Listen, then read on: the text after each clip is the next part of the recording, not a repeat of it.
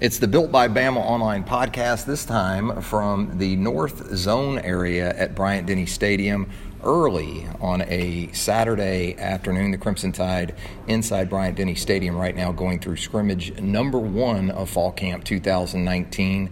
And some news of note uh, that we wanted to get to you uh, after the media viewing periods out there. And to do that with us is Charlie Potter, Alabama beat reporter for Bama Online dot com. Uh, the overnight hours turned kind of newsy for us there at B O L, Charlie. Yeah, um, you know, we, we went out to practice yesterday, yesterday being Friday, and there's some key absences out there. We've we've expected and, and known that, you know, defensive line starters LeBron Ray and, and D J Dale weren't going to be there, but, you know, a big, um, you know, freshman was missing, and that was running back Trey Sanders. And the report is that, you know, he got injured in Thursday's evening practice, and what's even more brutal is it, it sounds like it was on the last play of the, the practice, and that's always, you know, rough to see because you're you're right there at the end, and Um, you know, he wasn't able to finish, and it sounds like it's a pretty significant, you know, foot, lower leg injury, and it could uh, keep him out from the entire season. He's expected to miss that, and, you know, th- those things can always change. We've seen guys like Christian Miller and Terrell Lewis come back late in the season, but, you know, right here before the season starts, um, that's always brutal news. And for a guy that was Alabama's second highest, um, you know, signee, right behind Antonio Alfano, I know a lot of people were excited to see him, so um, some grim news. Uh, you know, he was on crutches when we got here at the stadium, but, you know, we'll see what happens. Alabama still has some productive backs, and, and they'll be okay, but it's all, it's also just a big loss in terms of the excitement that a lot of fans were, were having for Trey Sanders. Yeah, a dynamic guy that maybe would give them a little something different at the position. A couple of two twenty-five pounders uh, in Najee Harris and Brian Robinson, uh, but we will hear from Nick Saban. In fact, by the time you hear this, you might have already heard from uh, Nick Saban in relation to the Trey Sanders injury. And you're right, uh, by last night, the news that, that was sort of blowing around out there wasn't positive uh, in regard to the injury. Um, but let's talk about what that means for the position. Touched on um, the fact that this is a guy with a lot of sizzle as the nation's top running back for the class of two thousand nineteen. That being said, he was competing right now anyway for more of a number three role. So at the top of that depth chart, nothing really changes, but opportunities for some others certainly come about. Yeah, no doubt. And and I know that, you know, in, in this business and in, in when you're talking about Alabama fans and just fans in general, you're always excited about the new players, and deservedly so. They're the new guys, they're fresh, and you want to see what they can do. But um, he was splitting those thirteen reps with Jerome Ford, uh, a guy that did some nice things in the spring. Obviously, Alabama was a lot thinner in the spring because they didn't have Trey or Keelan Robinson, another freshman, on campus. But, you know, he's still competing for those thirteen reps. We went out there for the open practice last weekend, and uh, that was the case. They were kind of splitting the time with the thirteen with Talia Tongavailoa at quarterback. And um, I know they felt really good about what Trey was doing. He had a really good camp. Uh, he's obviously a talented player, and, and kind of brings a different dynamic from the other two backs that are at the top of the pecking order. But Alabama still has some options. I think Jerome Ford is continuing to show progress. He kind of has that support strip on his left hamstring, which kind of limits guys, but you haven't really noticed it from him too much, at least when we're out there. And, and that gives a guy like Keelan Robinson, uh, who's kind of the forgotten freshman, uh, some opportunities. Uh, you know, we'll see if they move some guys around. Uh, an option they could go with is Jadarius Townsend, who practiced there in the spring, but we saw him in the uh, at the beginning of the scrimmage today, still practicing wide receivers. So that's a possibility. So it's not the end of the world. I think people need to kind of back off the ledge a little bit. It is a big blow, and, and I was excited to see Trey Sanders. I know everybody else was, but uh, Alabama still has some some talented running backs, and, and they'll be able to, you know, get those guys even more reps now with one less guy in the in the line. As far as the guys that were most likely going into this season to hit that one hundred fifty carry mark or above, you know, that was still Najee Harris yeah. and Brian Robinson. But yes, in terms of offering something different at the position, Trey Sanders could be that guy. Keelan Robinson could be that guy. Uh, in terms of stature, Keelan Robinson, uh, a good bit different than what we're used to seeing at the position, height, weight, those type of things, but has that kind of uh, burst and electricity to his game that may fit in well with those guys.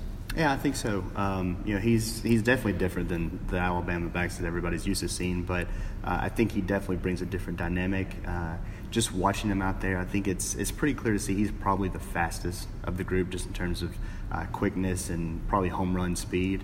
Uh, he's still kind of limited by a knee injury that he had before getting here. So that speed's going to increase as he gets healthier. And uh, if he can get these reps in, in the scrimmage, just a few and maybe even more next week, and you'll continue to grasp the offense, yeah, he could be a guy that, that contributes. And an area that Trey Sanders might have also contributed is a kickoff returner. Mm-hmm. I know Brian Robinson's done that in the past and is more of that lead blocker for a guy like Henry Ruggs and, and Josh Jacobs. But, um, you know, Trey Sanders had that kickoff return uh, experience, and, and Keelan Robinson has that as well. So uh, there's going to be some opportunities for the young kid.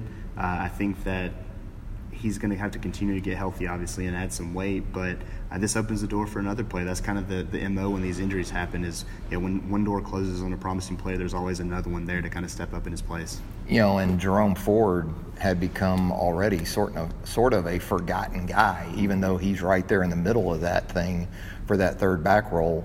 Jerome Ford didn't rush for one hundred twenty yards in the spring game, so we have that tendency to sort of, well, time to move on to the next guy. But Uh, watching the team arrive here at Bryant-Denny Stadium, we were both out there. The first bus pulls up. Jerome Ford's the second guy off the first bus. Now, you know, I'm sure they have even the buses designated by personnel they want on each of them, uh, but I thought it was pretty fitting that he was one of the first guys in the stadium today, because uh, he's going to have an opportunity. You have to think, even in the pre-practice stuff, we saw him with that third-team offense. And so what about elsewhere from an injury standpoint? You talked about a couple of defensive linemen that have been missing. Uh, we've seen some nicks in the secondary to this point. Um, I guess it was good, though, to see Miller Forrest all out there today in the pre-scrimmage stuff. Yeah, today's the first day we've seen Miller in full pads. He's kind of went through the acclimation period. He's he's slowly but surely getting back to his old self. You've seen he's been limited a little bit, but um, you know he, that's that's something Alabama needs, because that tight end line is even thinner than the running back group. So you know, that's good to see. But yeah, we mentioned LeBron Ray, D J Dale. They're still not out, out here, and they could uh, still miss a, a few more practices and not miss both of these scrimmages. So. Uh, we'll we'll see if Nick Saban has an update on them later. Uh, in terms of the secondary, Nigel Knott still is not in practice. He hasn't practiced all preseason. We saw Brandon Turnage uh, was in a black jersey and a walking boot before yesterday's uh, practice. So that one's another one that uh, you, you talk about these freshmen. That's three out uh, right now with Sanders, Dale, and, and Turnage. And you know, one of the things that um, you know, just looking at today is Matt Womack looked a little bit limited. Mm-hmm. We saw Evan Neal uh, working at left guard with the, the first group, and Emilio Echior kicking over to right guard. And then one I don't think is necessarily uh, something Alabama fans should be worrying about is we haven't seen Dylan Moses do much these last two days. But if I'm Nick Saban, I know I'm not. If I'm Nick Saban. You're not? I, I, Wait a minute. I thought I had Nick Saban on here. Cut. Let's stop it. Now, go ahead, Charlie. But um, if I'm this coaching staff with these linebackers and the injury history they have, I'm wrapping them in bubble wrap and telling them just, you know, enjoy the sideline for a little bit. And that's, you know, Dylan Moses is a very, very, very important piece of this offense. And he's out there fully dressed, you know, watching drills, coaching up these young guys, but he's not doing much. And I think that's more of a precaution than anything else. But other than that, um, I know that's a long injury list, and, and other than that seems like a non-applicable term, but um, everybody else is doing well. Yeah, as they closed out those media viewing periods, I believe it was Markel Benton that was in there with Josh McMillan in that nickel look. So I think you're onto something there with Dylan Moses maybe having his load lightened uh, today. And absolutely, bubble wrap. Those are the two words I would say for about four or five guys on this roster. And again, not to downplay the potential value of Trey Sanders, uh, but if there's a guy that you need back sooner rather than later on that injured list, is probably D J Dale, right? Yeah, I mean, he's a guy that did a lot of nice things in the spring, but they have some young guys at the on the defensive line, and they, they need that experience, as little experience as it is. And he's a guy that I think is is going to be, you know, similar to maybe what we saw from Deron Payne. I don't think he's going to duplicate what Quentin Williams did last year. That's hard for anybody to do, but I think more of that, you know, just space eater that Deron Payne was, and, and he's a guy that in-state kid is kind of fitting that mold of what we've seen from those defensive tackles. And you know, they've they've had rated reviews of him, and as soon as he can get back on the field, they'll be happy to see it. But it it also gives some of those young guys um, some opportunities. And in a day like this, when they're scrimmaging, uh, the more reps they can get, the better. Yeah, and you talked about Matt Womack, and again, we were out there when the buses pulled up. And when an offensive lineman doesn't have knee braces on uh, and doesn't really have his hands taped or gloved or anything like that, that's a pretty good indicator that a guy might be limited. And with that, maybe we also got an indication as far as the pecking order from a depth standpoint at guard was concerned going into the scrimmage, because we did see Evan Neal with that first team uh, at left guard. And you talk about space eaters. That's a guy who can eat up a little space, Charlie. Yeah, that's a gigantic human being. And I think um, more so than Neal, I, I know he's done a lot of good things since he enrolled early in the spring, but one of the things that says to me is Emilio Echior is kind of that do-it-all guy in. in the interior. He's going to be a starter somewhere, whether it's at one of the guard positions or even at center. We saw him mm-hmm. working with the ones a little bit at center, and they, they allowed Evan Neal to, to work with the, the first group as well. So Evan Neal kind of seems like that sixth man right now, and uh, if they put him in there, then they're going to just move Emilio Echior, Emilio Echior wherever they want, whether it's center or right guard. So, um, yeah, it's it's an opportunity for Evan Neal to, to continue to work with the ones. But uh, for me, it, it, it shows that the E, that's what Nick Saban calls him. I don't know if he can say Echior, but um, that he is going to be a part of this offensive line in one way or another.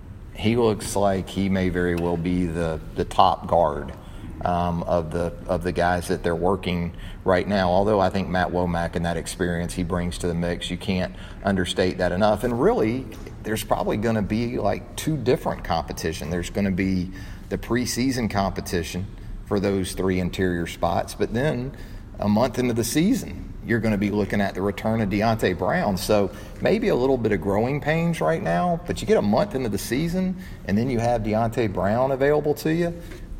This might be a strength of this this offense, really, in general, in time. Yeah, I mean, everybody talks about the tackles because they're very talented, and I think both can be potential first-round picks, you know, next offseason. But um, Alabama is very deep in the interior, and I know Deontay is not available right now, but he's a guy that's consistently worked at right guard with the twos. We haven't seen him kind of get a first rep or two because, or a first team rep or two, because he's a guy that has that starting experience. They like what he brings to the table. He's just a mauler, um, and, and a guy that is accurately named Cornbread. But um, I, I think that the options they have in the interior with how they can move guys around is really interesting. And I'll be, yeah, I'm, This right now, it, you kind of can, can guess how it's going to play out, but I would be really interested to see what happens week five when Deontay Brown's eligible again, and, and what they can do and, and move around once they have kind of the full deck and, and to play with. The nickel we saw out there at the end of the uh, viewing periods, Jared Mayden at that safety spot, Xavier opposite Xavier McKinney. We've talked a lot about that competition. Um, that's another one that may go right up into perhaps game week.